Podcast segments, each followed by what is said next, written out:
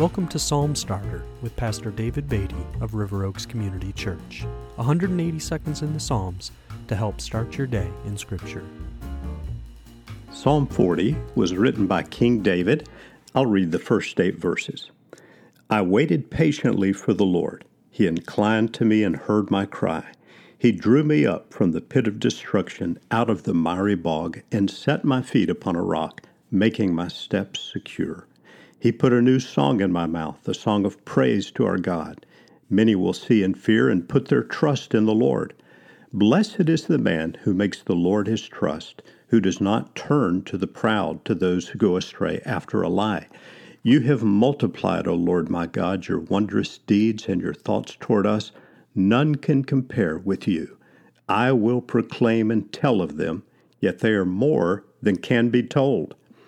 In sacrifice and offering you have not delighted, but you have given me an open ear.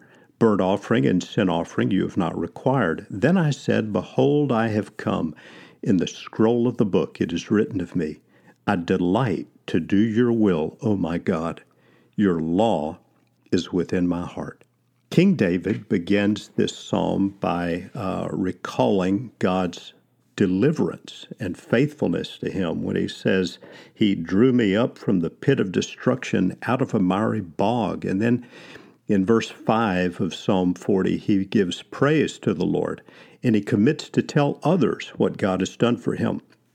And then in verses 6, 7, and 8 of Psalm 40, we have some critically important verses because they point us to Jesus and his sacrifice on the cross. These verses are quoted in the New Testament book of Hebrews, chapter 10. I'll read beginning in verse 5.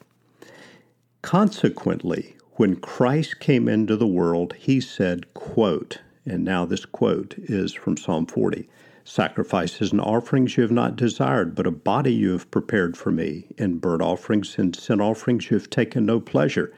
Then I said, Behold, I have come to do your will, O God as it is written of me in the scroll of the book.